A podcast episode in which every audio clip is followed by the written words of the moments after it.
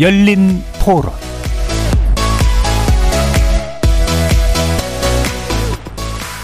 안녕하십니까. KBS 열린 토론 정준희입니다. 충격이었어요. 강남에서 그 마약이 학생들까지 들어왔다라는 거는 큰일이죠. 학생들한테 너무 취약하다는 거. 우리나라는 그래도 마약에서 보편화돼 있지 않은 나라라고 생각을 했었는데 많이 보편화돼 있는 것 같아서 좀 충격이었죠. 마약이라는 게 미디어나 영화 같은 컨텐츠에서는 자주 보이는데 학생들도 이제 접했다는 소식을 들으니까 비현실적인 느낌이 들었고 우리나라는 초범이나 이런 거 할 때는 처벌이 약하다고 생각을 하거든요. 처벌을 좀 강화시킨다면 막을 수 있지 않을까. 이미 중독돼 버린 사람들은 어쩔 수 없이 큰 돈을 지불하고서라도 할 수밖에 없는 거니까. 마약이 뇌에 직접적인 영향을 미친다는 얘기도 들었는데 그게 어린이 학생들한테도 한다 그러면 성장해서 어른이 됐을 때도 이게 평생이 남는 거잖아요. 일벌 백거리를 해서 벌도 더 훨씬 높이고 얼마나 위험한지 경각심을 갖도록 언론에서 적극적으로 좀 하시면 어떨까 하는 아쉬움이 있습니다. 거리에서 만나본 시민들의 목소리 어떻게 들으셨습니까? 최근 강남 학원가 일대에서 충격적인 사건이 벌어졌죠. 마약이 든 음료를 집중력에 좋은 음료라고 속여 청소년들에게 마시게 한 믿지 못할 범죄에 덜미가 잡힌 건데요. 이 사건은 불특정 다수의 청소년을 대상으로 한 데다 다른 형태의 범죄와 결합한 새로운 형태의 마약 범죄이기도 합니다. 마약 문제로부터 자유로울 거라 생각했던 우리나라가 어느덧 하루가 멀다 하고 발생하는 사건으로 몸살을 치르고 있습니다. 정부는 범정부 차원의 컨트롤 타워를 출범시키면서 마약과의 전쟁을 선포하고 나섰는데요. 마약 경고 등이 켜진 대한민국. 마약은 우리 일상 속에 얼마나 스며들어 있으며 또 어떻게 대처해야 할지 네 분의 전문가와 함께 살펴보는 시간 갖도록 하겠습니다. KBS 열린 토론 지금부터 시작합니다. 살아 있습니다. 토론이 살아 있습니다. 살아있는 토론, KBS 열린 토론. 토론은 라디오가 진짜입니다. 진짜 토론, KBS 열린 토론. 오늘 토론 함께 해주실 전문가 소개해 드리겠습니다. 김동철 한국범죄학회 학회장 나오셨습니다. 네, 반갑습니다. 마약사건 전문 검사 출신이십니다. 김희준 변호사 자리해 주셨습니다. 네, 안녕하세요. 국립과학수사연구원 초대 원장을 지내셨죠. 정의선 성균관대 과학수사학과 석좌 교수 나오셨습니다. 네, 안녕하십니까. 을지대학 중독재활복지학과 초빙 교수로 계십니다. 최진묵 마약중독재활센터 인천다르크센터장 나오셨습니다. 네, 안녕하세요. KBS 열린 토론이 청취자 여러분들의 성원에 감사드리면서 이번 주까지 조그만 이벤트 준비하고 있는데요. 생방송 중에 토론 주제에 관련된 의견 보내주시면 추첨을 통해서 치킨 교환권 보내드립니다. 참여는 단문 50원, 장문 100원에 정보 용료가 부과되는 문자 샵 9730으로 부탁드리겠습니다. KBS 일라드의 모든 프로그램 유튜브를 통해서도 함께 하실 수 있습니다. 자, 어, 우리나라가 이제 마약 청정국일 거야 라고만 생각하시는 분들이 다수일 텐데, 최근에 마약 관련 사고, 사건들 상당히 빈번해졌죠. 그리고, 어, 일각에서는 얼마 전에 뭐, 그 유명한 드라마로도 등장했던 그 남미 이런 데 수준으로 상당히 심각하다라는 분석도 내놓고 있는데, 우리나라 현재 상황이 실제로 어떤지 좀 네 분의 진단을 들어보도록 하겠습니다. 먼저 정희성 교수님. 네, 저는 사실은 요즘에 이제 숫자상으로 봐도 굉장히 많은 변화가 있었고요. 예. 근데 그 변화 중에서 가장 큰 게 그 10대, 20대 젊은 사람들의 그 숫자가 늘어난다는 음. 게 굉장히 우려가 된다는 생각을 하고 있습니다. 예. 그래서 이 그리고 지금 또 조금 전에 얘기한 것처럼 전혀 우리가 상상하지 못했던 마약으로 이런 또 다른 범죄가 생긴다는 거죠. 예. 그러니까 마약으로 인해서 그 보이스피싱 같은 게 생길 거라고는 아무도 생각할 예. 수 없었던 거였죠. 음. 그러니까 그런 게 생겼고 또 강남에서 있었던 사건 같은 경우 같은 경우 보면은 본인이 그 여자 종업원한테 같이 그 필로폰을 주면서 그 상대편도 죽고 자기도, 자기도 죽으니까 결국은 이 마약으로 인해서 살인까지도 예, 같이 예. 될수 있다라는 거죠. 음. 그러니까 굉장히 이런 것들이 많이 그 우리가 상상하지 못했던 다양한 방법으로 우리 음. 속으로 침투된다라는 게 우려된다고 생각하고 있습니다. 예. 어, 굉장히 많이 퍼져 있고 특히 젊은 층이 어, 여기에 많이 네. 노출돼 있고 결합 범죄와 극단적인 범죄로까지 이어지는 경향이 나타나고 있다. 심각한 상태로 보여지네요. 자, 그러면 김동철 학회장님 말씀 들어볼까요? 네, 뭐 지금 얘기한 것처럼 상당히 심각한 문제는 맞습니다. 예. 아, 그러나 이제 저희들이 알고 있어야 되는 부분들은 뭐냐면 뭐 남미 수준은 아니죠. 사실은 예. 남미는 뭐 상당히 지금 이제 무거운 수준이고 음. 그리고 그 정도까지는 가지는 않았지만은 결국 이러한 문제가 계속 이제 사건화되고 그리고 또 이렇게 어 이제 시민들이 이제 그 어떻게 보면 어, 마약 포비와 같은 예. 공포증을 느낄 정도로 지금 이제 확산된 것들은 사실인 것 같습니다. 제가 볼 땐. 자, 그런데, 아, 이런 공포 조장이 너무 또 심각하게 만들어지면 결국은 일반인들에게도 좀 좋지 않은 영향이 분명히 있을 수 있다. 음. 뭐 이런 부분들이 있기 때문에 사실은 예방에 대한 뭐 이러한 것들도 필요할 것 같고요. 그리고 근본적 해결을 위해서 사실은 뭐 실천하는 행동들 이런 예. 것들이 상당히 중요한데 지금의 상황은 아, 좀 많이 어 무섭고 음. 그러니까 두려울 수도 있고 그래서 이러한 부분들이 진짜 아이들에게도 침투되었다라고 하는 상황들이 지금 현재 계속 만들어지는 예. 부분들이 있기 때문에 아 이런 것들에 대해서 저도 뭐 사실 어 자녀를 두고 있는 부분들이지만 상당히 좀 우려스럽다라고 이야기 드릴 수 있겠습니다. 공포를 많이 가졌을 때 나타날 수 있는 문제점은 뭘까요? 어, 이렇게 만약 공포가 많이 생기면 이제 마약 포비아라 그래서 예. 사실 심각한 어떤 사회적인 문제가 일어날 수는 있습니다. 예. 괜한 두려움, 예. 공포증, 자 이러한 것들로 이제 어, 스스로에 대해서 어떤 이렇게 단절에 대한 부분들도 생길 수가 음. 예, 예, 있고요. 예. 그리고 또 지금 이제 아이들이 이제 그 마약의 범죄에 지금 이제 활용이 되었기 때문에 음. 이러한 부분들로 인해서 사실은 아이들이 막연한 두려움 그리고 또 부모들이 또 예를 든다면 이제 학원가에서 생겼던 예, 예. 이러한 여러 가지들이 있기 때문에 이러한 부분들이 결국은 어 뭔가 이렇게 해결책보다는 두려움만 예. 휩싸여 있는 뭐 사실 발전돼서 뭔가 해결책이 만들어지지 예. 않고 두려움만 있다라는 것들은 사회적 문제가 발생될 예. 수는 있죠. 그러니까 이제 뭐 지나치게 기피한다든가 예, 기피가 단절화 될수 있죠. 시킨다든가 맞습니다. 예, 그래서 개인적인 해결책만 도모하게 되는 문제들. 자, 최진국 센터장님 말씀 들어볼까요? 음, 저는 이제 현장에서 이제 많은 약물 사용자들을 만나는 경우인데요. 뭐 저희 센터에 입소해 있는 친구들 지금 10대가 90%고요. 예. 저희가 저희 같은 또 다른 경기도에 있는 저 다르크 같은 경우도 거기는 20대가 15명 중에서 80%가 20대예요. 예. 그리고 제가 지금 오늘도 기소유예 교육을 갔다 왔는데 기소유예 교육의 한80% 이상이 예. 여성 반, 남성 반인데 20대고요. 예. 그러니까 기소 유예된 분들을 대상으로 그러니까 초범들에 한해서. 예. 근데 이제 보통 보면 어 현장에선 이제 뭐 이제 그냥 우리가 이제 상담하는 친구들하고 얘기를 하다 보면 뭐 3, 40대, 4, 50대 보는 게 거의 드물어요. 예. 초범들에 한해서. 그러니까 뭐 현장에서 느끼는 체감은 우리가 그냥 수치로서 20, 30대가 많아졌다 정도가 아니고 음, 정말 많다. 음. 정말 문제다라는 생각을 정말 많이 하게 되는 거죠. 근데 예. 또 하나가 문제가 뭐냐면 요즘에 퍼져 있는 마약들은 광범위하게 퍼져 있는 마약들은 대부분 이제 light한 마약들, soft한 마약들이거든요. 근데 이제 20대, 30대, 20대, 10대 친구들이 하는 마약들의 문제는 그 중독성이 그렇게 많지가 않다는 거예요. 네. 개인이 느끼기에. 예. 의학적으로는 분명히 중독성은 있는데 당사자들이 초창기 초기 약물 사용했을 때는 그냥 아, 별 문제 없는데 예. 이렇게 돼 버리니까 이 문제는 어떻게 되냐면 그냥 아 나 술의 대용 음. 그냥 기호식품 정도라고 예. 느끼고 있는 게 정말 문제인 거예요. 예. 그러니까 이건 정말 많이 지금 교육을 시켜야 된다고 보는 거죠. 지금. 예, 많이 퍼져 있고 또 진입 장벽도 굉장히 낮아져 낮아졌죠. 있는. 예. 네. 아마 어, 그 부분에 관해서 왜 이런 식으로 마약을 접하게 되는가라는 거 뒤에서 아마 좀 더 자세하게 들어볼 수 있을 것 같고요. 김희준 변호사님 말씀 듣겠습니다. 예, 저는 굉장히 우려스러운 상황으로 보고 있는데요. 지금 이게 마약 그 범죄 패러다임 자체가 바뀌었어요. 예. 그게 무슨 말이냐면 약 10여 년 전만 하더라도 그 마약 범죄의 주된 연령층이 40대였습니다. 네. 근데 최근에 몇 년 전부터는 뭐 20대로 내려왔어요. 그리고 더더구나 그 10대 마약 사범 같은 경우에는 지난 5년 동안을 놓고 보면은 4배가 늘었는데 예. 10년으로 넓혀서 보면 12배가 늘었습니다. 그만큼 이게 10대나 20대의 마약 사범이 급증을 하고 있는 추세고요. 그 이유는 뭐냐면은 그 마약 거래의 패러다임이 바뀌었어요. 음. 예전에는 사실 서로 믿을 수 있는 사람들끼리 정말 이게 마약을 이게 구매해도 되고 팔아도 되는지 몇 번에 이게 예. 신뢰를 줄수 폐쇄적인 있는지 거 안에서. 예, 타진을 하면서 직접 만나서 거래를 하는 방식이었는데 지금은 마치 뭐 배달 음식 음. 주문하듯이 인터넷이라든가 SNS, 뭐 텔레그램 마약방 같은 것을 들어가서 주문을 하면은 바로 그냥 보내와요. 주문하는데 편의점에서 담배 파는 거, 예, 담배 사는 것보다 더 않습니다. 쉬운. 예.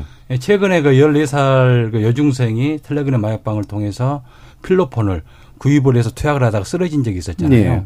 그 여중생이 텔레그램 마약방을 찾아서 주문하는데 걸리는 시간이 단 10분이었습니다. 그 정도로 마약 구입이 쉬워진 거예요. 예. 그러다 보니까 예전에는 소위 우리가 뽕쟁이라고 하는 전형적인 그 마약 사범들끼리만 거래가 됐는데 마약이 너무 일반인들한테 퍼져 있는 거예요. 음. 우리 일상생활 곁에 너무 가까이 와 있는 겁니다. 예. 그럼 마약 범죄가 이제 비율로 보통 따지잖아요. 10만 병당 얼마니 뭐 이런 식의 기준. 이게 어느 정도 수준에 올라와 있나요? 지금 이제 통상적으로 이제 유행 기준으로 보면은 10만 명당 20명 미만일 경우에는 마약 청정국으로 예. 보는데 우리나라 같은 경우에는 2016년도에 이미 22.5명으로 어허. 그 초과를 냈어요. 예. 이미 마약 청정국의 질을 잃은 거죠. 근데 우리가 여기서 간과하지 말아야 될 것은 그 통계상에 나와 있는 수치는 극히 일부분에 불과하다는 겁니다. 예, 예. 안 잡힌 마약- 것들이 있으니까. 예, 마약 범죄는 대표적인 암수 범죄거든요. 이 암수 범죄라는 것은 수사기관에 적발되지 않은 범죄 건수를 말해요. 근데 마약 범죄 암수 범죄율은 최소한 28.5배에서 최대 100배까지 음. 와요. 예. 실질적으로 적발된 건수의 28.5배에서 100배를 곱해야 된다는 거죠. 예, 실제로 사용하고 있는 예, 사람들. 수면 위에 나타난 것은 그게 빙산의 일각이라는 겁니다. 예. 그만큼 심각한 상황이고 저는 사실 이게 골든 타임의 끝자락에 있다고 보고 있습니다. 우리나라 마약 문제. 골든 타임이라고 의미하시는 건 이 골든 타임을 넘어서게 더 되면은 지금 미국이라든가 남미 같은 경우에는 정부에서 아무리 애를 써도 마약 문제가 해결이 안 되잖아요. 예, 더 이상 손쓸 수 없는 단계. 그렇습니다. 예. 더 이상 손쓸 수 없는 단계로 가기 일보 직전이라고 보고 있어서 지금 이 타이밍에 음. 제대로 종합적인 대책을 강구를 해서 대처를 하지 않으면은 예. 우리나라도 그런 나라로 갈 우려가 굉장히 높다고 저는 보고 있습니다. 알겠습니다. 자, 그러면 이제 최근 사건을 중심으로 한번 얘기를 해보죠. 아무래도 이게 이제 그 전문가님들을 모신 이유이기도 한데 학원가에서 청소년을 대상으로 모르는 어떻게 그냥 받아 먹은 거잖아요 말 그대로 이게 이제 아까도 말씀하신 그 공포를 만들어내는 굉장히 중요한 어, 양상인데 이게 어떻게 해서 이렇게 된 건지 참 궁금하기도 합니다. 최진국 선생님 좀 말씀 주실까요? 저는 이제 요즘에 그 언론에서 보면 그게 이제 보이스피싱과 마약이 결합했다에 자꾸 집중을 하는데요. 예. 제가 집중하고 싶은 건 어떤 거냐면 왜 하필 강남 음. 대치동에 ADHD 약인가가 예. 왜 강남에서 과연 아이들에게 그걸 줬을 때 먹을 거라고 범죄자들은 자꾸 범죄를 진흥화시키고 자기들에게 유리한 방법으로 찾아가는 건그 사람들의 당연한 생리죠. 근데 왜 과연 그거였을까가 저는 그때가 제일 그 저의가 생각하는 부분은 강남 같은 경우는요 다른 지역에 비해서 ADHD 약을 처방하는 비율이 높죠. 굉장히 높습니다. 거기에죠. 그 어린이들 사이에서 공부 잘하는 약. 집중잘하는 네. 약 이런 것들이 아이들 사이에서 벌써 퍼져 있기 때문에 이건 먹을 거라고 생각을 했던 거죠. 예. 근데 이건 그렇다면 이건 누구의 문제냐는 거죠. 범죄자들은 범죄자들의 문제거든요. 그들은 그게 그게 직업이고 그렇게 하려고 했던 사람들이고. 예. 그럼 그렇게 만들 수밖에 없는 우리 사회적 분위기. 누구의 탓이냐? 그러면 예. 이거를 처방하는 아이들의 탓이냐? 엄마의 탓이냐? 의사의 탓이냐?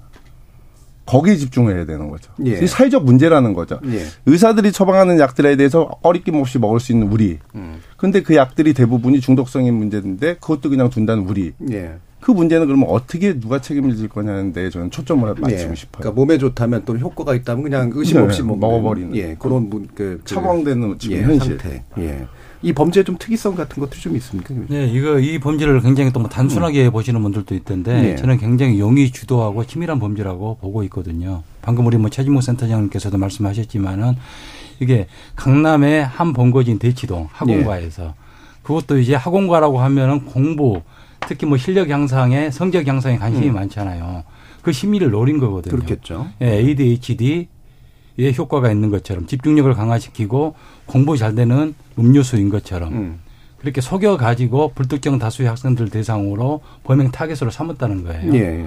그리고 그 학부모의 연락처를 받아 가지고 그 학부모한테 연락을 해서 뭐 돈을 요구를 하는 음. 그런 지금 이게 행위를 했다는 겁니다. 예. 그럼 이게 우리 우리는 두 가지 심리를 파악을 할 수가 있어요. 공부를 잘하고 싶- 싶다는 학생들의 마음, 음. 학부모도 이 공부를 잘하게 만들고 싶다는 학부모의 마음, 그리고 자식 일이라면은 무엇이든지 예. 내주는 게 부모의 마음이잖아요. 그런 여러 가지 그 심리를 이용한 굉장히 음. 계획적이고 치밀하고 영이 주도한 범죄예요. 예. 예. 자, 그럼 정의성 교수님, 이게 아까 강조하신 이, 이 시- 새로운 종류의 범죄와 결합되는 양상의 어떤 극단적인 형태인 것 같은데요. 글쎄 제가 보기엔 이제 사실은 우리가 이제 버닝썬 사건 네네. 때를 이렇게 한번 돌아보게 되면은요. 그러니까 이 음료수에다가 마약을 넣는 거죠. 음. 그러니까 상대편을 전혀 모르게 하니까 사실 옛날에는 우리가 얘기했을 때 이 이제 일반적으로 얘기할 때 마약에서 유도되는 범죄들 음. 하면은 성범죄를 그렇죠. 아주 일반적으로 얘기를 많이 했었죠. 음. 근데 성범죄뿐만이 아니라 지금 그리고 사실 우리나라는 굉장히 오래 전에는 어떤 사건도 많았느냐면 드링크제에 신경 안정제를 음. 예, 집어넣어 예, 갖고 딴 사람이 먹고 잠들면은 뭐를 뺏어가는 예. 그런 그러니까 강도의 그런 것도 많았는데 지금 상황은 그거보다는 훨씬 더 음. 앞으로 나갔다는 거죠. 예. 그러니까 우리가 상상할 수 없는 범죄까지로 연결되기 때문에 그래서 사실은 제가 좀 많이 우려되는 게 아, 어떻게 이런 생각을 할 수가 있을까. 음. 저는 그게 정말 설명하신 것처럼 아, 이- 이게 어떻게 이런 사회에서 될 예. 수 있을까 하는 어떻게 이런 생각- 정도까지 하는가. 그러니까요. 예. 그래서 마약이라는 게 일반적으로 문제 사람들이 생각할 때 나만의 문제라고 생각한다는 거죠. 음. 내가 이거 먹고 내가 잘못되는 거지 사회에는 폐를 안 끼친다 이렇게 얘기를 한다는 게 예. 마약에서 일반적으로 얘기하거든요. 근데 그게 절대 아니죠. 지금 보면은 이게 본인 문제가 아니라 사회 전체에 미치는 영향이 음. 너무 크게 된다라는 게 예. 아주 커다란 우려가 되고 음. 있습니다. 네, 김동철 회장님도 말씀해 주시죠. 어, 뭐, 정희석 교수님이 얘기해 주신 것처럼, 뭐, 결합 범죄는 상당히 많았었죠. 사실 음. 뭐, 얘기하신 것처럼, 뭐, 드링크제에다가, 뭐, 이제 향, 정성 의약품 같은 걸 넣어서 문제들이 상당히 많았는데,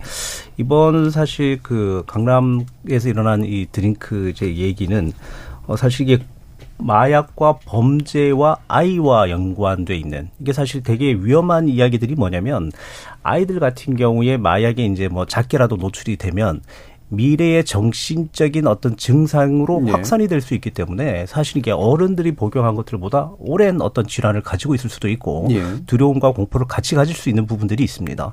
그래서 사실 도구에 대한 부분들을 뭐 이야기를 만약에 한다면 마약은 도구로 지금 사용을 하고 있는 것이고 음. 그걸로 이제 갈취의 목적으로 어 그렇게 했는데 이게 사실 도구에 대한 목적이 상당히 위험한 것이 사실은 뭐 마약으로 시가 시작이 돼서 추가 범죄로 이어지는 경우는 상당히 많습니다. 마약을 마약을 복용하고 사실 그 마약을 구매하기 위해서 어떤 여러 가지 사기라든지 아니면 갈취라든지 이런 예. 것들이 많이 있기도 하고 근데 이거는 범죄의 도구로서 아이들을 상대로 마약이라고 하는 것들을 선택을 했다. 라고 한다는 것들은 이 유통 구조에서도 상당히 어 구멍이 분명히 뚫린 부분들이 있고요. 그리고 또 이거를 어 사실 뭐 지금 이제 어 교수님도 얘기 변호사님도 얘기해 주셨지만은 아 이러한 부분들이 결국은 어 여러 가지 이제 어떤 의미에서 예. 어 범죄에 대해서도 문제가 될 수는 있는 부분들도 있지만 이게 사실 학부모들에 대한 어떤 이제 과잉적인 어떤 이제 그 학습에 관련돼 있는 부분. 음. 자, 이러한 세부적이고 사회적인 부분들까지 붙여가지고 도구로서 접목을 시켰다. 예. 자, 이건 상당히 좀 전 위험하다라고 생각을 할 수 있거든요. 자, 이러한 것들이 결국은 단순한 어떤 약물을 가지고 도구를 시킨 게 아니고 이건 저 100% 남용이라고 봅니다. 음. 어마어마한 남용이다. 그렇기 때문에 이러한 부분들은 잠재성을 가지고 있는 계획된 도구 범죄다. 예, 그래서 예. 상당히 두려움이 있습니다. 예. 그럼 이게 이제 사실 뭐 돈을 요구하는 것도 있고, 그러니까 일종의 중독을 시켜서 수요자를 양산하는 뭐 이런 방식도 있을 테고요. 그래서 가장 취약한 또 이제 친구들을 어린 친구들을 이게 노린 건데 이게 뭐 참 처음 듣는 말입니다. 퐁당 마약이라고 불린다고 하더군요. 어 이게 어느 정도 이게 이런 식으로 해서 실제로 중독이 되거나 이렇게 그 인입된다고 할까요? 그 들어오게 되는 일들이 좀 많이 생길까요? 음, 오늘 제가 교육시켰던 여성분들 예. 중에 두 분이 제 물어서 어떻게 배웠습니까? 그랬더니 남자친구가 음. 몰래 타서 타서 음. 어, 여성분 여섯 분 중에서 두 분이 그랬거든요. 그러니까 여성 같은 경우는 그런 경우가 굉장히 많은 것 음. 같아요. 남성 같은 경우는 거의 없는데요. 음.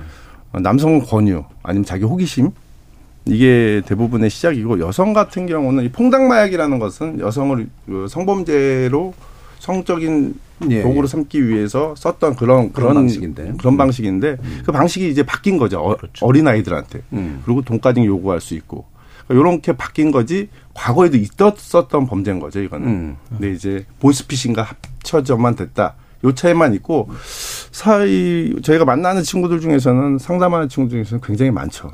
음, 여성 예. 같은 비율 같은 경우는. 근데 저 같은 경우는 이게 죄질이 정말 나쁜 이유들이 뭐냐면 아이들이고 그리고 또 예를 들면 평당 마약 같은 경우는 이제 그 면대면 예. 뭐 예. 이렇게 이제 1대 1이라고 한다면 이건 일 1대 다수로 벌이는 그렇죠. 행동이기 불특정 다수까지 때문에 이게. 특정 다수기 때문에 예. 그러니까 상당히 이거는 좀 심각성이 있다 이렇게 음. 이제 받아들여지는 거죠. 저는 예. 안타깝게 생각하는 게 지금 현재 마약과의 전쟁 중이잖아요. 예, 그런데도. 수개월 전에 음. 마약과의 전쟁을 음, 정부에서. 선포를 네. 했음에도 불구하고 사상 최후의 사태가 벌어진 네. 거예요. 음, 음. 정말 이게 강남 한 복판에서 학생들을 대상으로 마약 음료수를 시험 행사를 빙자해서 예. 나눠준다는 것은 있을 수 없는 일이거든요. 어떻게 이렇게 대범하고 대담할까요? 예. 그럼 그게 과연 마약과의 전쟁을 제대로 하고 있는 것인지 그런 문제도 있을 의문이에요. 테고. 예. 제대로 하고 있는 겁니까? 음. 그러니까요. 예. 근데 문제는 이게 법률이 없다는 거예요. 어떤 법률이 없냐면 음, 음. 이 퐁당 마약을 했을 때 이 처벌을 할수 있는 게 그냥 사기 정도 죄밖에 안 되더라고요. 그러니까 이게 굉장히 심각한 범죄인데도 네, 심각한 범죄가 한 사람의 인생을 그냥 송두리째 음, 망가뜨리는 그런 범죄인데 그냥 사기죄가 정도? 예, 그 사, 사기죄가 아니라요. 그걸 이제 법적으로 처벌할 때는 직접적인 처벌 조항이 없어요. 예. 마약류 관리에 관한 음. 법률에. 근데 사실 자기 자신이 투약하는 것보다 남한테 몰래 투약을 시키는 게 훨씬 더 재질이 안 좋고 사안이 그렇죠. 중대한 거잖아요. 예.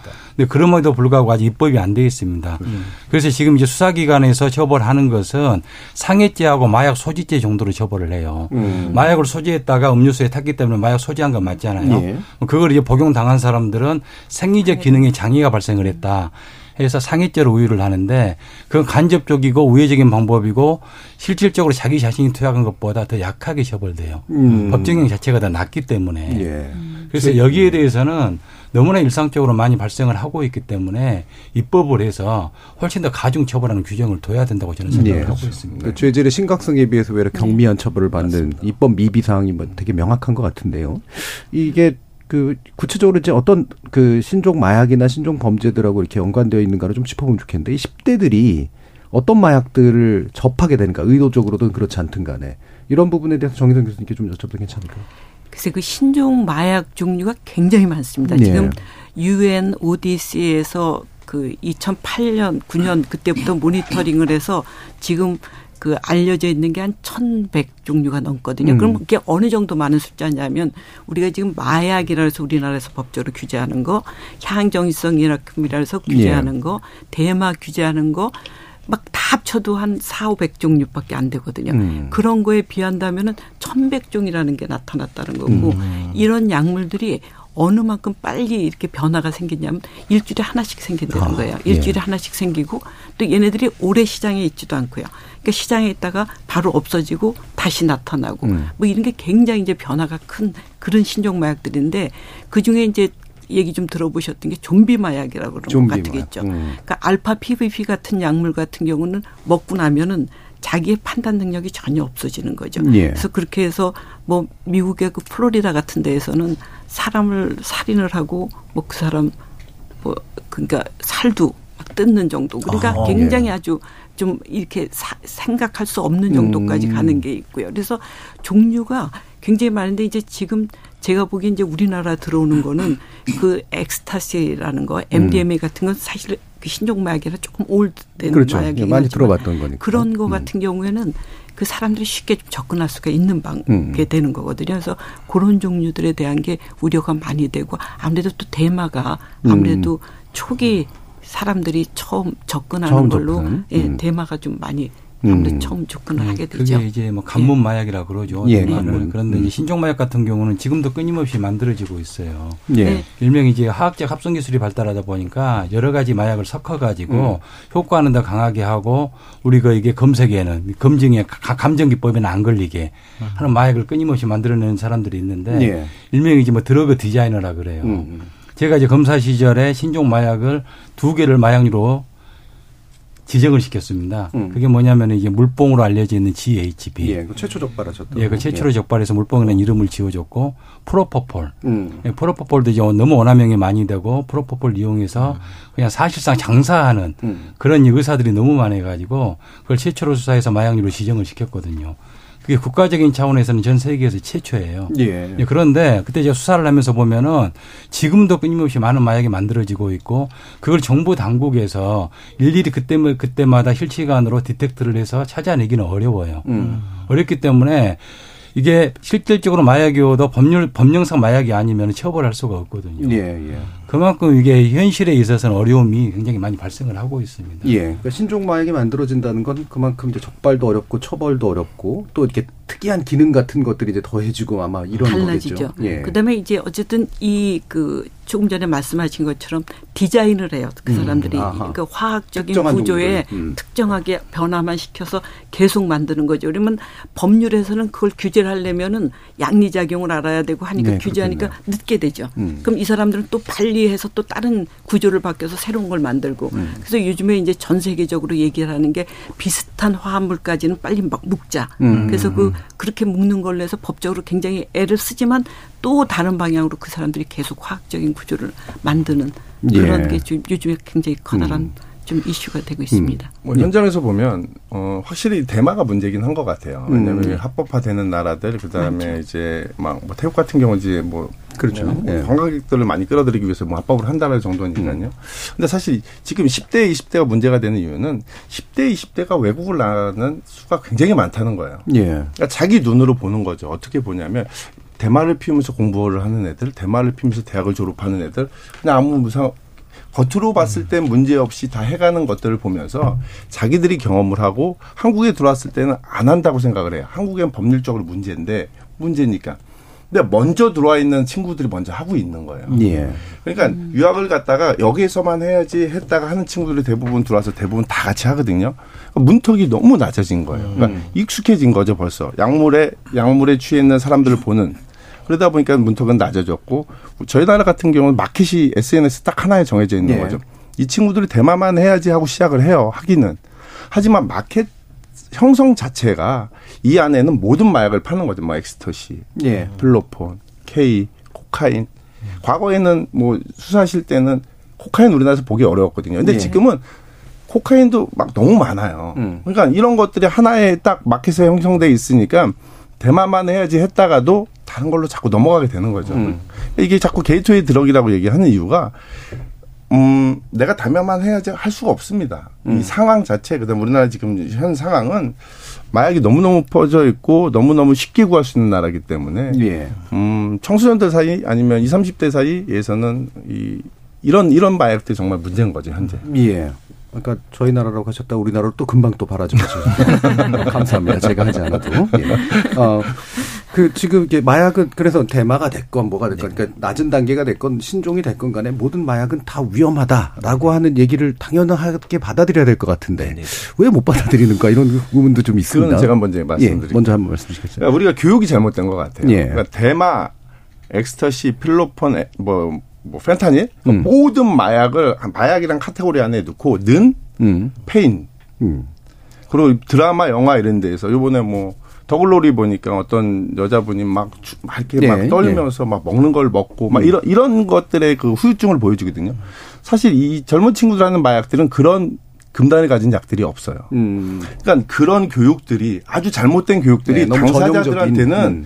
아 나 중독 아니구나. 예. 아, 괜찮구나라고 거꾸로 인식하게 만드는. 수십 년 동안 우리가 가르쳐 오고 알려줬던 교육들은 다 잘못된 교육인 거죠. 음. 그러니까 당사자들은 더 이상 나는 중독이 아니야. 괜찮아. 왜냐하면 초기 사용자들은 중독성을 모르거든요. 예.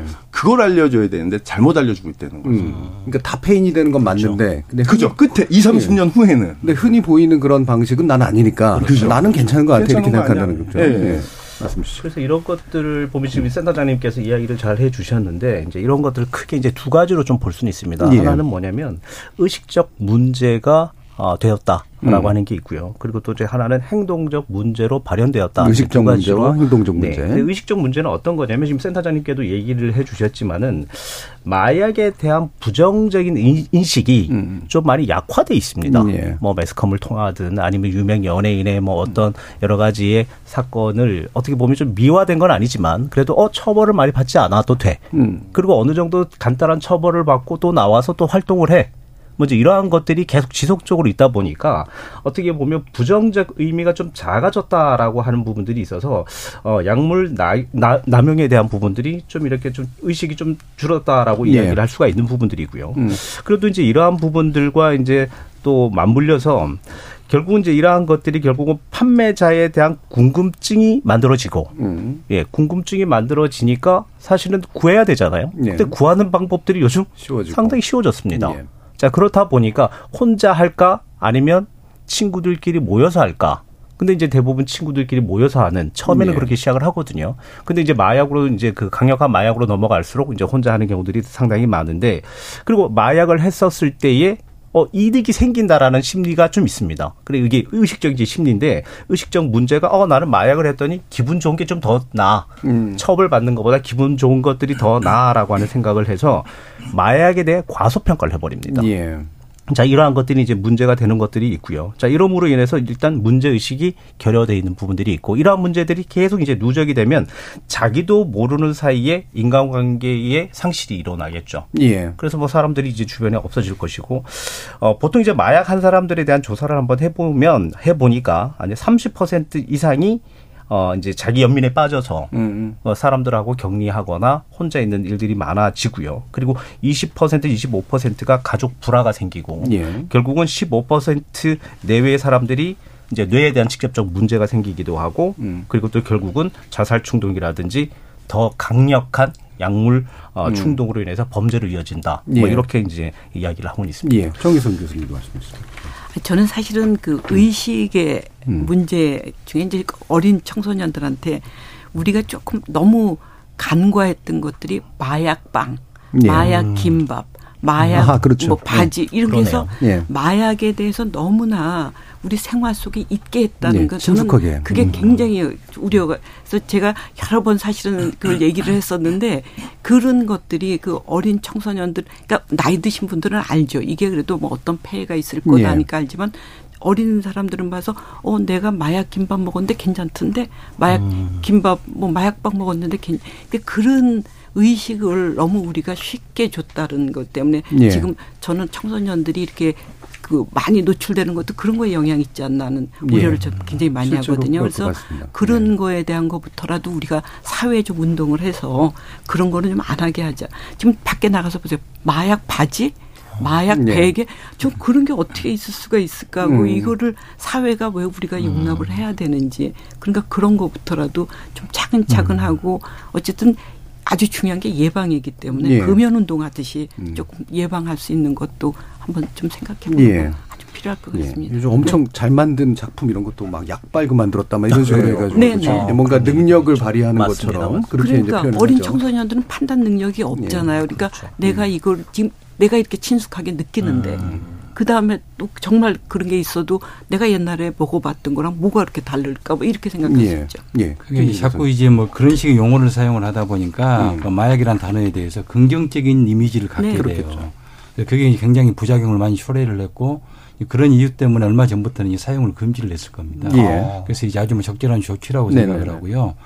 지금 이 청소년들이 보면은 마약에 대한 경각심이나 위험성에 대한 인지가 없어요. 음, 그 이유는 뭐냐면은 우리나라 교육 체계 자체가 그런 게 구축이 안 돼 있습니다. 네네, 그렇죠. 지금 현재 우리가 지금 마약과 전쟁을 한다고 지금 하고 있지만은 지금 뭐 엊그저께 마약 범죄 특별 수사 본부를 설치를 했잖아요.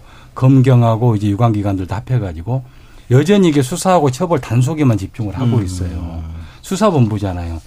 근데 기본적으로 마약 문제를 건절하기 위해서는 애당초 마약에 접근하지 않도록 그렇죠. 만드는 게 중요하거든요. 이 수요층이 없어야 되거든요. 음. 뭐 애당초 접근을 못하게 하려면 어떻게 해야 되냐. 아주 초등학교 단계에서부터 마약이 얼마나 위험한지에 대해서 음. 충분히 교육을 시키고 주지를 시키고 또 어떻게 행동을 조심해야 되는지에 대해서도 알려주고 그래야 되는데 우리나라는 지금 현재 교육 그 내용을 보면은 약물 원하면 교육은 있는데 사실상 마약에 대한 위험성에 대한 교육은 전혀 이루어지지 않고 있어요. 예. 그래서 잘 모르는 겁니다. 그렇기 때문에 지난번에 있었던 대치동 마약 음료수 사건 같은 경우도 학생들이 그냥 받아가는 거예요. 받아가고 마시는 사람도 음. 있고 위험성을 잘 모르는 거죠. 사실 미국 같은 데나 선진국 같은 경우에는 뭐 클럽이라든가 뭐 술집이라든가 이런 데서 조심해야 될 그 매뉴얼 같은 것을 실제히 가르치거든요. 예, 예. 우리는 그런 게 전혀 없어요. 음. 그래서 마약 문제를 근본적으로 해결하기 위해서는 예방 교육을 실제히 해서 애당초 손을 대지 말도록 해야 되고 예. 마약 범죄를 저질렀으면은 교도소에 소감시키고 처벌로만 끝날 게 아니라 예. 철저하게 치료 제한을 해서 다시는 손을 대지 않도록 해줘야 되거든요. 그렇게 종합적인 시스템을 구축을 해야지 막연하게 무조건 적발을 내낸다, 처벌한다, 후속을 한다. 저도 사실 검사 시절에는 그게 능사인 줄 알았어요. 예. 근데 지금 돌이켜 생각해 보면은 그건 정말 이게 지엽적인 해결 수단이에요. 예. 그 대처 방법 해결 수단이 될 수가 없습니다. 예. 대처 방법에 대해서는 2부에서 좀 더 자세히 얘기해 보고요. 1부가 시간이 많이 남지 않아서 어, 최진구 센터장님께 이게 어떤 마약이든 한 번 일단 들어가면 방향을 거꾸로 갈 수 없다라고 네. 많은 사람들이 좀 이해하게 좀 만들어 주시죠. 그러니까 저희가 이제 영화나 드라마 이런 데서 보면 형사나 검사 선생님들이 예. 마약을 앞에다 두고 와 이거 줘도 안 해. 음. 이런 말을 하거든요. 그 왜 그러냐면 맛을 모르는 거죠. 아하.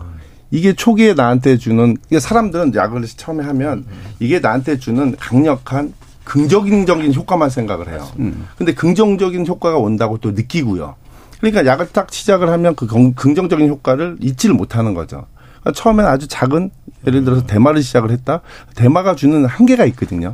그러니까 또 그 다음 약, 그 다음 약, 그 다음 약으로 넘어가게 되는 거예요. 예. 그러니까 계속 마약을 더 하드한 걸로 갈 수밖에 없고 결국 그랬을 때는 내 인생이 다 망가지는 거거든요. 음. 중독의 문제 중독의 문제지만 사실 대한민국 같은 게 형법으로 굉장히 강하게 다루잖아요.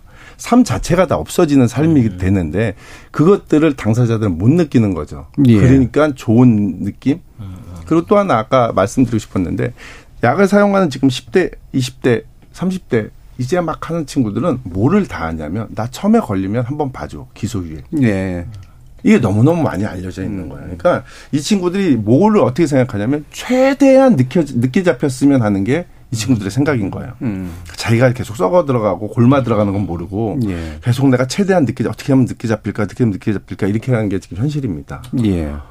그러면 아까 이제 그 저기 정, 정혜성 교수님께서 말씀 주셨던 얘기 그 old하다라는 표현을 쓰셨지만 사실 대표적인 게 엑스터시라든가 이런 것들이잖아요. 그렇죠. 필로폰. 예, 필로폰이나. 사실 cocaine이 세죠. 예. cocaine이 사실은 한 번에도 중독이 될 수 있는 거는 cocaine이라고 어, 얘기하거든요. 그러니까 cocaine 번으로도. 같은 경우는 굉장히 아주 정말 전 세계적으로 하드 드럭으로 그건 묶여져 있죠. 코케인, 예. 예, 헤로인. 예. 음, 그러면 혹시라도 잘 모르시는 분들을 위해서 그런 것들이 이제 맞게 됐을 때 어떤 단계로 문제들이 생겨나는가 뭐 이런 것들에 대해서 좀 얘기해 주실 수 있을까요? 중독만 우리가 흔히 생각하게 되는데. 어, 보통 이제 그렇게 음. 그 처음에 이제 약한 어떤 이제 향 정신성 약 에 관련된 이제 그런 것들로 시작을 한다면 처음에는 재미와 즐기는 거리로 일단은 먼저 생각을 합니다. 음. 그리고 이제 그 수도 예를 들면 그룹으로 형성이 되게 많이 돼 있고요. 예. 그리고 이제 조금 더 무거운 어떤 이제 마약으로 가면 갈수록 인간 소외라든지 우울증이라든지 어떻게 보면 어, 신체적인 질환보다는 정신적인 질환, 뇌에 대한 직접적인 질환에 대한 영향이 오기 때문에 결국은 모든 능력이 떨어집니다. 예. 학습 능력도 떨어지고요. 그리고 또 병적인 여러 여러 가지가 있지만 우리가 뭐 흔히 얘기하는 뭐 치매 같은 뭐 청년 치매 뭐 이런 얘기들도 들어보셨죠. 예. 마약을 했었을 때의 젊은 층들이 뇌에 대한 직접적 손상이 가기 때문에 결국은 음. 이러한 문제들이 생기기 때문에 여러 가지 정신적 문제 이후에 결국은 신체적인 문제까지도 온다라고 예. 얘기될 수 있겠죠. 결국 뇌에 직접 작용하는 거기 때문에 뇌를 직접적으로 손상시켜서 맞습니다. 네. 인간으로서 살지 못하게 그렇습니다. 만드는 그런 문제를 남긴다. 자, 일부를 통해서요. 지금 우리 주변에 아주 깊숙이 침투해버린 이 마약의 심각성의 문제를 주로 좀 짚어봤는데요. 또 이어지는 2부에서 이거 정말 어떻게 대처할 건가라는 문제 논의해 보도록 하겠습니다. 어, 지금까지 청취자 여러분들이 또 많은 문자 보내주셔가지고요. 들어보도록 하죠. 정의진 문자 캐스터. 네, 지금까지 여러분이 보내주신 문자들 소개합니다. 한병표님. 부유층 및 사회 지도층, 연예인 등이 마약 범죄를 저지르고 쉽게 풀려나오는 걸 보면서 사람들의 호기심이 더욱 발동된다고 봅니다. 지위고하를 구분 없이 마약 범죄에는 일벌백계가 필요하다고 생각합니다. 6763님. 드라마나 영화 등 미디어에서 마약 투약하는 장면은 좀 자제했으면 합니다. 청소년들에게 미치는 영향이 지대합니다. 아무리 청소년 관람 불가 등급이지만 청소년들이 쉽게 접근하면서 범죄로 생각하기보다 호기심이 먼저 발동되는 것 같습니다. 미디어에서 노출되는 마약은 너무 쉽고 순진한 것 같습니다. 학부모로서 정말 걱정됩니다. 라고 해주셨고요. 오사육사님. 최근 마약 관련 범죄가 증가하고 있는데 단순한 마약 사건으로 접근하기보다는 다른 국가처럼 마약류 범죄와 관련한 별도 마약청을 두고 사전 예방 교육, 홍보, 치료, 재활, 수사, 단속 등 종합적이고 체계적인 대응이 이루어져야 한다고 생각합니다. 8866님. 마약 범죄가 너무 사회 깊숙이 들어와 있어서 우려스럽습니다. 우리나라 법은 초범에 대해서 너무 관대합니다. 음주운전을 비롯해 마약 범죄까지 모든 범죄도 처음에 어떻게 대처하느냐가 중요합니다. 초범이든 재범이든 강력한 법이 필요합니다. 처벌이 강화된다면 마약 범죄는 확실히 줄어들지 않겠습니까? 1842님, 10대 마약 투약자가 급증했다면 대량 유입되고 구매가가 저렴해져서 광범위하게 유통되고 있다는 얘기가 됩니다. 우리나라는 마약에 너무 순진하게 접근하고 있습니다. 강력한 단속이 시급합니다. 라고 보내주셨네요. 네, KBS 열 청취자 여러분들의 성원에 감사드리며 이번 주까지 조그만 이벤트를 준비했습니다. 생방송 중에 토론 주제와 관련한 의견 보내주시면 추첨을 통해서 치킨을 보내드리고 있습니다. 참여는 단문 50원, 장문 100원의 정보 이용료가 부과되는 문자 샵 9730으로 부탁드립니다. 여러분의 많은 참여 부탁드립니다. 지금까지 문자캐스터 정의진이었습니다. 토론이 세상을 바꿀 수는 없습니다. 하지만 토론 없이 바꿀 수 있는 세상은 어디에도 없습니다.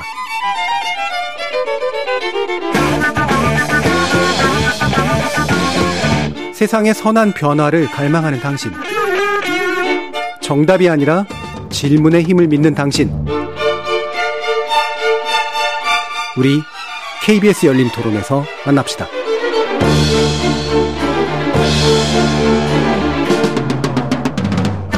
KBS 열린 토론 일상 속에 파고든 마약의 실태 그리고 대책에 대해서 얘기 나누고 있는데요.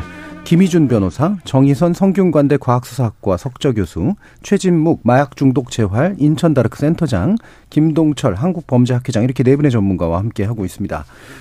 자, 아까 김희준 변호사님께서 어, 이게 너무나 쉽게 구할 수 있게 됐다. 그리고 너무나 잘 공급되고 있다라는 부분 강조해 주셨잖아요. 이게 어느 정도까지 이렇게 심각해진 겁니까? 예, 굉장히 그 마약하기 편한 세상이 됐고요. 예. 텔레그램 마약방 같은 데 들어가면은 마치 플랫폼처럼 이게 하나의 그 공급자가 있는 게 아니라 수십 명의 공급자들이 있어요. 그리고 이제 수십 가지의 마약을 종류별로 팔고 있습니다. 음. 그리고 가격 경쟁까지 해요. 음. 그럼 소비자들은 거기에 들어가서 마음에 드는 공급자를 선택을 해서 원하는 마약을 싸게 살 수가 있어요. 예전 같은 경우에는 이제 필로폰 1회 투약분이 소매가로 10만 원에서 15만 원 정도 했었거든요. 예. 지금 무슨 이제 피자 한 판 값이니 뭐 통닭 한 마리 값이니 이런 이야기가 나오고 있지 않습니까? 음. 2, 3만 원 내지 3, 4만 원이면서 구입을 해요. 그러다 보니까 어린 청소년들이 그런 텔레그램 마약방을 통해서 쉽게 구입을 해서 투약을 하는 거예요. 얼마 전에 보도가 됐던 14살 여중생 사건도 그렇고요. 근데 여기서 더 문제가 심각한 건 뭐냐면은 단순한 투약 사범에 머무는 게 아니라 마약 공급에 가담을 하는 거예요. 10대 예. 청소년들이. 그래서 최근에 여러 가지 수사 사례도 나왔지만은 주로 배송책으로 음. 그걸 고액 알바 개념으로 생각을 하는 거예요. 그래서 한 달 동안 열심히 하면은 뭐 천만 원 이상 벌 수가 있다. 음. 그런 유혹에 빠져가지고 소위 말 드라퍼라 그러거든요. 예. 배송책으로서 심부름하는 역할을 하고 어떤 경우는 2년 전에 적발됐던 사건인데 고등학교 3학년 학생이 직접 텔레그램 마약방을 운영을 했어요. 그래서 경찰에서 수사를 해서 잡아보니까 그 운영자 자체가 고등학교 3학년 학생이었고 고3 학생이 성년자들을 성인들을 배송책으로 이용을 한 그런 음. 사례도 적발이 됐어요. 예, 예, 예. 그래서 10대들이 뭐 단순히 이게 마약의 소비자에 불과하다 라는 그런 통념은 깨야 될 것 같고 음. 지금 10대들이 마약 공급이라든가 마약 조직에까지 지금 가담을 하고 있는 그런 상태다. 예. 그만큼 위험한 상황이 됐다. 이 대한민국 사회가. 예. 그래서 제가 지금 골든타임의 마지막 단계에 있는 것 같다고 이야기하는 주된 이유입니다. 예. 그 10대가 마약의 희생자나 단순히 이제 그 이용하는 사람들뿐만 아니라 아예 그냥 주체가 돼버린 상황. 네, 맞습니다. 예. 김동준 회장님. 네, 지금 뭐 유통도 지금 뭐 당연히 많아지는 상황이고 뭐 수요도 그러고 이제 특히 이제 10대들 뭐 지금 이제 청소년들 이제 이야기를 해 주셨는데 이게 사실 좀 걱정되는 부분들이 뭐냐면 이제 뉴스 매체나 언론 매체들을 보면은 어 사건들이 상당히 다양해졌다. 예. 뭐 도구를 활용한 마약의 사건이 상당히 다양해진 부분들이 있고요. 그리고 또 사건이 폭발적으로 좀 증가했다.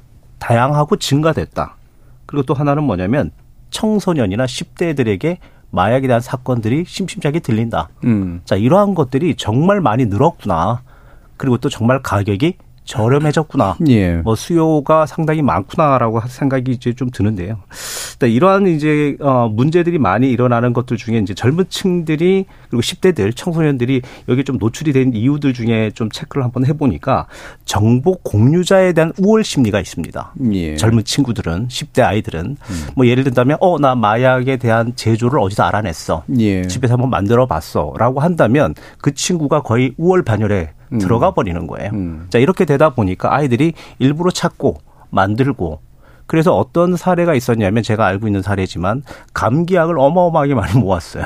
예. 그래서 그걸 가지고 추출을 해가지고 뭐 마약이라고. 예. 네, 충분히 그렇게 가능한 거고요. 미국 드라마에 많이 나왔죠. 네, 네, 맞습니다. 예. 예. 그리고 정신과에 가서 아, 나 우울증이 있다. 음. 여러 가지 이제 향정신성 약을 받아다가 그 부분들을 또 나름대로 그래서 본인이 ADHD가 아닌데도 불구하고 ADHD라고 예. 이야기하고 속이고 그 약을 받아다가 아이들에게 주는 경우 그래 이렇게 하면서 이제 이게 이러한 문제들이 이제 많이 이제 만들어졌는데 자 이러한 것들이 결국은 사람과 사람, 친구와 지인들에게서 많이 일어나는 것들도 있지만 사실 방송 매체라든지 온라인 뭐 인터넷을 통해 가지고 정보 공유가 너무 많이 되었기 때문에 이러한 문제를 사실 호기심으로 시작을 했지만 결국은 이게 호기심이 아니고 정보의 우월로 예. 더 재생산이 되고 있다라고 보여집니다. 예. 그것도 그 나이 때 특유의 그 우쭐함을 추구하는 경향이 있잖아요. 네. 예. 정희성 교수님 이 부분 어떤 말씀 주시죠? 네, 아니 저는 음. 사실은 음. 그 10대에 있었던 사건 중에 제가 기억하는 거 하나가 음.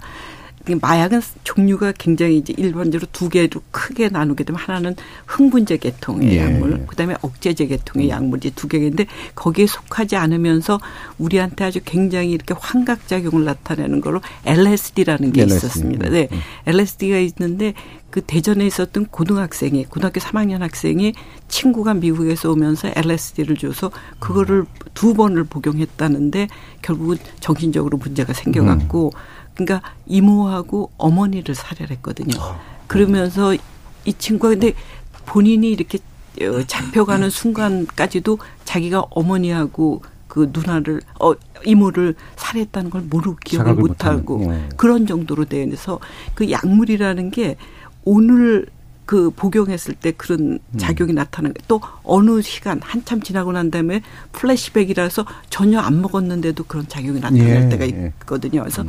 마약이라는 게 굉장히 예측이 좀 어렵다는 거거든요. 그러니까 예. 어떤 그러니까 사람마다 우리가 똑같이 지금 같은 약물 먹었을 때도 우리의 작용이 다른 것처럼 음. 사람한테 이렇게 맞히는 영향들이 굉장히 다르거든요. 그러니까 어떤 사람한테는 굉장히 크게 나타날 수도 있어서 사실 이게 어린 사람들한테 이런 약물들을 복용하게 한다는 건 굉장히 위험하다는 거죠. 예. 그래서 사실은 아까 이제 처방에 대해서 약물 받아온 또 케이스를 보면은 그 경상남도였던 걸로 제가 기억을 하는데 펜타닐을 음. 펜타닐이라는 네, 펜타닐. 게 아주 그 진통제가 음. 지금 미국이 굉장히 그것 때문에 그렇죠. 많이 문제가 되는데 거기 고등학생들이 가갖고 병원에 가서 자기가 너무너무 아픈데 음. 자기 꼭 그 약물을 처방해달라. 그러니까 그 약물을 처방을 받는 거죠. 계속. 예. 그 처방을 받아갖고 자기 친구들끼리 모여갖고 그거를 남용을 하는 그런 케이스도 있었거든요. 음. 그래서 그 어린 청소년들이 그렇게 정말 본인들이 막 나쁜 마음 먹으면 거기에 노출할 가능성이 굉장히 크다는 예. 그런 게 아주 우려가 되고 있습니다. 예. 아까 네. 최 센터장님께서 강조해 주셨던 그런 부분이네요. 예. 아까 변호사님께서 말씀하신 19세 알고 음. 봤더니 판매상 그 저하고 상담 예, 진행을 예. 했던 친구거든요. 음. 근데 이제 그런 친구들은 이제 드러났으니까 상담할 곳을 찾고 자기가 치료받을 곳을 찾는데요. 음. 대부분의 10대들은 부모들 입장에서 내 아이가 마약하고 있다는 걸 알고서도 밝히질 못해요. 아. 처벌받아야 하고 예. 학교에도 못 알리고 그러니까 지금 10대들의 암수 범죄는 성인의 보다 훨씬 높다고 보시면 돼요. 음. 드러낼 수가 없는 거예요. 그러니까 음. 아픈 아이를 두고 아픈 아이를 병원도 못 데려가고 할 수 없는 지경이거든요. 이게 이게 어떤 문제인 거냐면 약물 억제 정책을 쓰면서 법으로만 처벌하는 순간 이게 이렇게 되는 거예요. 그러니까 예. 대다수의 약물 중독자들이 약을 하면서 자기의 문제를 알아가요. 어떡하지? 고쳐야 되는데 방법이 없는 거예요. 예. 내가 알리는 순간 범죄자로 범죄자가 되니까. 예. 그래서 외국 같은 경우는 체포가 치료의 시작이라는 걸 써요. 예. 체포가 되는 순간 교도소를 보내는 것도 있지만요. 당사자에게 의사를 물어봅니다. 치료를 받겠습니까? 교도소를 수감되겠습니까? 음. 그러면 치료를 받겠다 그러면 교도소 수감 기간 동안 치료로 재활을 시켜줘요. 근데 그거 같은 경우는 1달러를 투자했을 때 14달러의 효과가 있다고 지금 예, 미국에서 벌써 나와 있거든요. 그러니까 저희 나라 같은 경우는 우리나라 아, 우리나라 같은 경우는 아직 예. 음, 이 정책까지는 아니래도 음. 그러면 처벌 이후에 어떻게 할 거냐. 교도소에서 아니면 요번에 그 남경필 지사 아들 네, 사건이 있었잖아요. 4년 전에 약을 해서 집행유예를 받고 나서 약을 집에서 했어요. 근데 그 부모가 과연 제 생각인데 그날 당일 마약인데 신고했을까? 얼레고 달래고 협박도. 해보고 예. 엄청나게 하다가 안 되니까 결국 신고를 했어요. 신고를 하는 경우 신고를 하고 나서 경찰에서 영장을 청구해서 법원에 갔지만 불구속이 됐거든요. 불구속이 돼서 5일 만에 마약을 다시 했습니다. 아. 그러면 마약 중독자가 마약을 하는 게 이상한 건가요? 음, 뭐 그렇겠죠. 어, 하겠죠. 보면 예, 예. 그 판사님께서 그냥 아무 조치 없이 불구속으로 내줬던 거는 음. 그냥 이 사람한테 단죄했을 때 끊을 수 있다라는 착각을 하고 있는 거죠. 예. 중독에 대한 아예 인식이 없는 거죠. 맞습니다. 불구속으로 내보내줄 것 같으면 그분한테 치료 아니면 어떤 재활센터나 어떤 명령이 있었어야죠. 예, 예. 이 사람은 중독자이기 때문에 마약을 하는 건 절대 이상한 게 아니었는데 마약을 또 하게 만든 거죠. 예. 이거는 이것도 사회적 문제인 거예요. 이런 문제 때문에 재범, 삼범, 사범 되는 아이가 음. 저희 저희 센터에 돌아 있는 애는 그 친구는 잘 된 케이스예요. 불구속을 세 번 받고 네 번째 때 저 만나서 저희 센터 들어와갖고 지금 예. 단약을 정말 잘하고 있는데요. 그 친구는 처음에 나갔을 때 또 약하고 불구속으로 또 돼서 또 약하고 이걸 계속 반복했단 음, 말이에요. 그러니까 이거는 도대체 어떻게 할 건지 예. 이런 문제들을 우리가 사회적으로 우리 시스템 안에 만들어야죠. 만들어서 이들이 재범, 삼범을 안 할 수 있는 어떤 제도를 만들어야 되는 게 핵심 같아요. 예. 저는. 그래서 오늘의 아마 얘기의 핵심이 나와 버렸는데요. 그래서 요 얘기로 이제 아마 나머지 시간을 때워야 될, 그 같이 채워야 될 것 같은데 유튜브에서 무이이치님이 이런 질문을 해주셨어요. 처벌만이 답은 아닌 것 같은데 마약 범죄 관련해서는 또 제일 크기에 비해 처벌 자체도 또 너무 약한 거 아니겠습니까? 라는 또 질문도 해주셔서 처벌, 대처 이런 게 어떤 식의 조율들이 필요한 것인가에 대한 견해들을 이제 들어보도록 하겠습니다. 예, 방금 이제 뭐 말씀하셨는데 미국 같은 경우는 약물 법정이라는 게 별도로 있어요. 예. 우리나라 같은 경우는 그런 제도가 없거든요. 그래서 마약 중독자 같은 경우는 약물 법정으로 보내 가지고 치료를 먼저 받도록 합니다. 약물 법정하고 연계되어 있는 이게 치료 기관으로 보내 가지고 6개월에서 1년 정도 치료를 받도록 해요. 음. 그래 가지고 그리고 나서 과연 이게 처벌을 할 것인지 말 것인지 네. 결정을 해요. 근데 우리나라 같은 경우에는 그런 제도가 전혀 없고 일단 처벌만 하거든요. 또 초범인 경우엔 기소유예하고. 예, 초범인 경우는 기소유예를 하고 구속을 시켜서 교도소에 보낸단 말입니다. 예. 단순 투약사범으로 들어갔어요. 물론 초범인 경우는 구속이 안 되지만 재범 3범을 하면 구속이 되거든요. 예. 그러면 그 안에 들어가 가지고 마약을 끊고 나오는 게 아니라 더 인적 네트워킹을 공고히 하고 음, 나와요. 예. 진짜 이게. 음. 예 고도의 그 이 공급책들하고 연결이 돼 가지고 나와서 더 발전된 마약 범죄를 저지릅니다. 예. 그냥 방치해 놓는 거예요. 뭐 치료 재활이라는 게 거의 의미가 없을 정도로 그렇게 제도가 운영이 되고 있어요. 역시 우리나라에 현재 뭐 21곳 정도의 치료 그 재활 병원이 지정이 돼 있는데 제대로 운영되고 있는 것은 두 곳밖에 없거든요. 예. 예. 인천의 참사랑병원하고 경남의 국립부곡병원. 이 정도밖에 없고 그것도 뭐 국가적인 예산 지원이 너무 형편없어 가지고 그 예산으로는 치료할 수 있는 인원이 얼마 되지도 않아요. 음. 사실상 거의 없다고 보면 되는 그런 상황입니다. 예. 총희석 교수님. 사실은 마약 정책이 큰 틀이 이제 마약 공급을 어떻게 억제하는지 네네. 또 수요를 억제하는지 음. 하거든요. 근데 내가 보기엔 공급 억제는 우리가 굉장히 잘하는 것 같습니다. 우리나라 음. 시스템상. 근데 수요 억제 그러니까 재범률이 높다는 거는 결국 이분들을 치료를 우리가 못 해주고 재활을 못 해줬다는 거죠. 다시 온다라는 거니까 이분들을 어떻게 해야지 다시 안 올 수 있게 하겠느냐는 네. 건 치료 재활에 지금 말씀하신 것처럼 치료 재활 쪽에 우리가 투자하지 않고는 절대 이건 이겨나갈 수 없다고 생각이 들고요. 예. 그다음에 마약 먹는 사람이 한 사람이 있었을 때 그 가족이 얼만큼 어렵겠는가 하는 거거든요. 그한 사람을 인해서 그 집 가족이 바탕 다. 어려움을 겪는다고 얘기를 하더라고요. 그러니까 그 한 사람의 문제가 아닌 가족의 문제고 한 가족의 문제면 사회가 문제이기 때문에 우리나라가 정말 재활 치료 쪽에 음. 지금은 완전히 이게 그쪽으로 가야지 지금처럼 이렇게 있어서는 좀안 될 거라고 예. 생각하고 있습니다. 제가 볼 때는 지금 뭐 재활 치료 당연히 이제 가야 되는 부분들은 있죠. 그런데 이제 저희들이 이제 그 유해 흡입 물질을 이제 처음 접하는 나이가 17.9세입니다. 평균. 예, 평균. 음. 이거 사실 어마어마하게 어린 나이 아이들인 음. 거죠. 그리고 이렇게 시작을 해서 실제로 이 아이가 뭐 환각 목적으로 약물을 사용, 사용하는 나이가 24세 뭐요 정도 수준입니다. 그러니까 사실 상당히 좀 일찍 뭐 마약에 손을 댄다라고 이제 볼 텐데 어 그런데 이제 26세 정도가 되면 이렇게 꾸준히 마약을 이제 그 아이들이 이제 하게 되면 26세 정도가 되면 늦기 시작하는 단계. 늦는 이미 늦은 예, 이미 늦은 단계라고 음. 이야기를 합니다. 자, 그럼 이미 늦었다라고 하는 거는 분명히 법적인 문제가 분명히 생기겠죠. 음. 처벌에 대한 문제가 생길 것이고 그리고 또 치료에 대한 부분들이 분명히 생길 겁니다. 지금 이제 교수님이 얘기해 주신 것처럼 뭐 당연히 치료하면 너무 좋죠. 자, 그런데 우리나라 자체의 정책, 마약 정책이 지금 어떻게까지 발전이 됐는지는 잘 모르겠습니다만은 얼마 전까지는 긴밀한 협력 단계도 별로 없었습니다.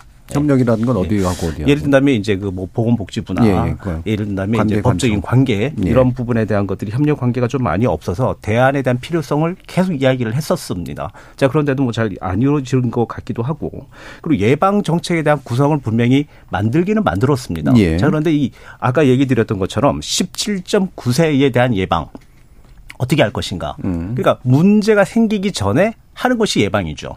자 근데 뭐 문제가 되고 난 다음에 예방 얘기를 항상 합니다. 자, 이런 상황이 되다 보니까 교육에 대한 부분들은 좀 어릴 때부터 예. 17세가 아닌 정말 청소년이 그 되기 시작할 때부터 시작을 해야 된다라고 생각이 좀 들죠. 예, 최정부 센터장님. 아, 우선 예방이 우선이죠. 음. 예방이 우선이고요. 저희 같은 경우 치료 재활 현장에 있는 사람들은 어, 제가 느끼기에 그러면은 우리나라의 그 예방이나 어떤 초기 약물 사용자들 아직 중독까지 이르지 않은 사람들의 정책은 저는 다 만들어져 있다고 봐요. 예. 왜냐하면 저희 나라가 우리나라 같은 경우 한 재범률이 35%거든요. 예. 65%는 기소유예랑 집행유예 사이에서 다 약을 안 하는 단계로 가요. 음. 그럼 그 35%를 어떻게 할 거냐? 여태까지는 사회학 격리시켜서 교도소에 수감하면 돼. 그거는 약물 억제 정책이 그렇죠. 통한 10몇 명당 20명 정도의 마약 청정국일 때는 맞죠. 근데 지금 현재 우리나라 2만 명 가까이 잡히고 있거든요. 1년에 약물, 약물 중독자들이 교도소에 있는 4천 명이 상시 구속돼 있어요. 그러니까 4천 명이 상시 구속돼 있는데 더 이상 할 수가 없으니 기소유예 생기고 집행유예 생기고 이러는 거거든요. 그럼 35%에 대한 정책을 만들면 돼요. 예. 근데 우리나라가 얼마나 좋냐면 교도소라는 제도가 있잖아요. 예. 이 교도소 안에서 대부분의 약물 사용자들은 그냥 앉아 있다가 얘기하신 것처럼 네트워킹만 만들어서 나오는 구조거든요. 음. 그러면 처벌하겠다라고 얘기를 했으면 그 안에 정책만 바꾸면 돼요. 왜냐하면 우리는 그 안에서 잡아서 놓고 형을 살리고 이 안에서 교육, 재활 이 시스템만 만들면 엄청나게 성장할 수 있는 나라인데요. 예. 지금은 그냥 앉아서 그냥 시간 보내다가 재판만 받고 나오는. 예. 그러니까 마약 사범들은 어, 교도소에 가면 단 한 명도 과거에는 교육이나 이런 게 없었었어요. 음, 그렇죠. 근데 교육만으로 약을 끊을겠다고 생각하는 것도 기적을 바라는 거죠. 예. 교육으로 어떻게 마약을 끊습니까? 이 사람들한테. 예. 그러니까 치료 재활의 힘을 지금 쓸 때예요. 음. 마약과의 전쟁을 해서 이기겠다. 테스코포도 만들었고 이번에 또 예. 중대본 만든다고 얘기를 하시는데 우리가 버닝썬 때 안 했나요? 음. 3개월에 몇 천 잡았거든요. 예, 예. 요번에도 잡긴 잡을 거예요. 그렇겠죠. 왜냐하면 약을 하는 사람은 더 많아졌으니까. 음. 그렇다면 돈 스파이크를 예를 들면 돈 스파이크가 10년 전에 대마를 폈어요. 10년 전에 대마를 펴서 기소유예 한 번 받고 집행유예 받았거든요. 10년 후에 필로폰을 했습니다. 예. 필로폰을 하고 나서 이 사람의 범죄 사실이 뭐냐면 7명에게 교부 음. 필로폰을 몇 명과 같이 마약을 했어요. 10년 전에 치료 재활을 했으면 7명한테 마약 안 줬죠. 예. 이 치료 재활이 예방이고요. 치료 재활이 마약과에서 전쟁을 이길 수 있는 또 하나의 축이거든요. 근데 이걸 너무 광가하고 있는 게 네. 지금 정부에서 그게 좀 안타까운 네. 따름입니다. 이게 1달러가 14달러의 가치를 지닌다는 게 바로 그런 말씀이신 거죠. 자, 청취자 의견에서도 언급이 된 바가 있고요. 실제로도 이제 정부에서 마약청을 만들어서 마약 관련 범죄 종합적으로 대응하자. 좋은 말이긴 한데 네. 필요한 것 같기도 하고요. 실제로 어느 정도까지 진척되고 필요하다고 보시는지 김희준 변호사님. 예, 저는 사실 뭐 마약 범죄자가 늘어나고 하니까 최근에 정치권에서는 뭐 지난 정부에서 뭐 수사권 조정의 그 네. 영향이 크다라고 네. 서로 정치적 이해관계에 따라서 서로 다투고 그렇죠. 되게 정치화돼 있죠. 예, 그런 관점에서 봐서는 절대 이 마약 문제를 해결하기는 어렵고요. 네. 지금 현재 뭐 그저께 뭐 발족한 마약 범죄 특별수사본부 같은 경우도 그전에는 사실 이게 마약 범죄 특별 수사팀 해가지고 검찰에서만 있었어요. 네. 검찰하고 관세청. 음. 이번에 경찰이 합류가 된 겁니다. 근데 아까도 제가 이야기했다시피 여전히 수사라는 데만 초점이 맞춰져 있어요. 근데 방금도 여러분들이 이야기하셨지만은 마약 문제를 해결하기 위해서는 수사 단속만으로는 절대적으로 부족하고 예방과 치료 재활이 반드시 뒤따라야 됩니다. 예. 그렇다면은 그걸 종합적으로 컨트롤할 수 있는 컨트롤 타워가 설치가 돼야 되거든요. 음. 근데 지금 우리나라 같은 경우를 보면은 마약 문제가 터졌을 때만 3, 4년 전에 버닝썬 사건 터졌을 때 한참 난리였잖아요. 음. 그때도 마약 청정국이 아니다. 마약 문제 심각하다. 그리고 나서 그때 지나면 다 잊어버려요. 지금 현재 설치한 뭐 특별수사본부 같은 경우도 그게 상설 조직이 아니거든요. 예. 임시 조직에 불과한 거고 몇 개월 운영하다 말겠죠. 그럼 마약 문제가 해결이 됩니까? 그렇지는 않아요. 음. 그래서 저는 이제 마약청 같은 걸 설치를 해서 그 안에 모든 기능을 담았으면 해요. 예방 교육부터 수사 단속 치료 재활까지 종합적으로 대책을 강구하고 실행해 나갈 수 있는 그런 컨트롤 타워가 반드시 필요하다고 보고 있습니다. 예. 그러니까 종합 그 수사 위주의 어떤 관점 또는 주기적으로 오는 처벌이 아니라 그 종합적이면서 상시화된 대응들이 이제 되게 필요하다라고 보셨어요. 네, 그렇습니다. 예, 정희성 교수님 어떠신가요? 네, 저도 동의합니다. 음, 즉, 어, 사실은 그 아까 말씀드린 대로 이 공급 억제뿐이 아니라 이 수요 억제에 대한 네. 게 굉장히 필요한데 여기는 그 치료 재활이 같이 가야 되고 예방이 사실은 굉장히 중요하거든요. 예방도 근데 사실 지금 저는 아주 중요한 게 교육인데 예방 교육을 어떻게 할 거냐 하는 거거든요. 근데 지금 초등학교, 중학교, 고등학교 예방 교육이 우리가 시스템으로 되어 있을까? 저는 그렇지 않다고 생각 들거든요. 그리고 마약 교육은 아주 중요한 게 잘못 교육을 하면은 마약의 종류를 가르쳐 주게 되거든요. 그렇죠. 이거 있다, 이거 오히려. 있다, 이거 예. 있다 하면은 학생들이 거기에 대해서 호기심을 느낄 수가 예. 있거든요. 그러니까 이 마약 교육은 정말로 음. 그 만들 때 교재도 잘 만들어야 되고 이그 교육하시는 선생님들의 그 수준도 맞춰줘야 되고 그래서 그런 쪽으로 정말 교육을 제대로 체계적으로 만들어서 예. 그렇게 가야 된다는 게 저는 생각이거든요. 예. 그래서 예방 교육이 아주 굉장히 중요하다고 생각됩니다. 지금 교수님 얘기 뭐 다 너무 맞으시고요. 아이들 같은 경우 이제 어린 아이들 같은 경우는 기억과 열망이라고 하는 어떤 심리적인 분- 문- 문제 부분들이 있거든요. 이게 뭐냐면 어린 시절 기억이 오랫동안 판타지처럼 남아 있습니다. 예. 그래서 작은 기억이 좋은 기억이면 이거는 그냥 지속적으로 가는 거거든요. 그래서 지금 교육에 대한 부분들도 어 잘못 진짜 그 교육이 잘못돼 버리면 어, 호기심을 더욱 유발시키는 문제로 가게 된다면 이게 상당히 문제이기 때문에 예. 이런 것들은 조심해야 되는 것이고 그리고 이제 아이들이 이제 뭐 여러 가지 그 우리는 뭐 교육에 대한 열이 너무 높잖아요. 경쟁에 대한 부분들도 높고 이러다 보니까 아이들 스스로가 우울이라든지 스트레스에 많이 노출이 되어 있습니다. 그럼 이것들을 해결을 하려고 상당히 많은 것들을 찾아보고 정보를 이제 공유를 하고 하게 되거든요. 여기에서 마지막 단계가 약입니다. 예. 음. 그래서 이러한 부분들이 있기 때문에 사실은 우리가 마약에 대한 문제도 교육을 시켜야 되는 부분들이 있지만 그 전 단계까지도 저희들이 한번 훑어는 봐야 된다. 음. 그러지 않고서는 마약에 대한 교육, 예방, 치료 이게 삼박자가 맞을 수는 없다라고 예. 이야기를 드릴 수 있겠습니다. 그럼 마지막 발언 듣기 전에 최선택 님께 잠깐 여쭙고 싶은 게 아까 이제 강남 사건 같은 경우에 네네. 그 당했으면 어떻게 대처하는 게 제일 중요합니까? 그 학생 입장에서 예, 예. 학생 입장에서는 그 당시에는 내가 먹으려고 했던 게 아니었기 때문에 자의로 먹었던 게 아니었기 때문에 신고하는 게 맞죠. 네. 무조건 신고하고 가족에게 알리고. 음. 그러니까 이게 자꾸 음주에서 다루려고 하니까 문제가 더 되는 것 같아요. 예. 이 문제를 자꾸 이게 거- 꺼내놓고 더 공론화시키고 아까 이제 말씀해 주셨듯이 약의 문제를 그러면 다 어떻게까지 알, 알려줘야 되냐 예방 교육을 해줘야 되냐 예. 이게 어설프게 하고 어설프게 알려주니까 호기심이 생기는 거거든요. 더 드러내고 더 드러내서 이게 공론화시키고 양지에서 이거를 얘기했을 때 예방 교육이 되고요. 양지에서 얘기했을 때 치료 재활이 되는 거죠. 예. 아까 얘기한 것처럼 아파 아픈데 내가 교도소 갈 것 같아. 그러면 신고를 못 하는 거 제가 얘기를 못 하는 거죠. 그러니까 내가 드러낼 수 있는 단계까지 아 내가 문제가 있으면 이- 문제가 있다고 드러낼 수 있는 단계까지 저희는 이거를 양, 양지에서 다뤘을 때 결국 문제가 예. 해결이 된다. 저는 이렇게 생각을 합니다. 예. 그래서 이제 마무리 발언으로요. 어, 지금까지 나온 얘기와 함께 혹시라도 더 덧배주시고 싶은 거나 강조하고 싶으신 부분 있으시면 얘기를 들어보도록 할까요? 한 1분 정도씩 듣겠습니다. 김희준 변호사입니다. 예, 지금 우리나라는 그동안에 이제 마약 청정국이라는 환상에 빠져 있었어요. 예. 근데 마약 청정국이라는 환상에 빠져 있었던 것은 마약 범죄 숫자가 적다는 잘못된 인식 때문이었는데 사실 그동안 적발된 그 마약 범죄 의 숫자는 빙산의 일각이거든요. 우리나라는 이제 마약 청정국이 아닙니다. 이미 마약 공화국이 된 지 오래됐어요. 예. 근데 여기에 대해서 지금 현재 제대로 대책을 세워서 추진해 나가지 않으면은 정말 회복할 수 없는 그런 국면으로 처할 겁니다. 그래서 무엇보다 중요한 것은 수사 단속만이 능사가 아니라 예방부터 애당초 이게 마약에 손을 대지 않도록 하는 철저한 예방 교육부터 시작을 해서 설사 나중에 잘못해서 마약에 손을 댔다고 하더라도 치료 재활을 충분히 해서 예. 다시는 손을 대지 않을 수 있는 그런 기능을 구축을 해야 되고 그런 기능- 기능을 구축하기 위해서는 이러한 기능을 종합적으로 다룰 수 있는 그런 컨트롤 타워 역할을 할 수 있는 기구가 필요하다고 생각을 합니다. 예. 정희성 교수님 말씀 주시죠. 네.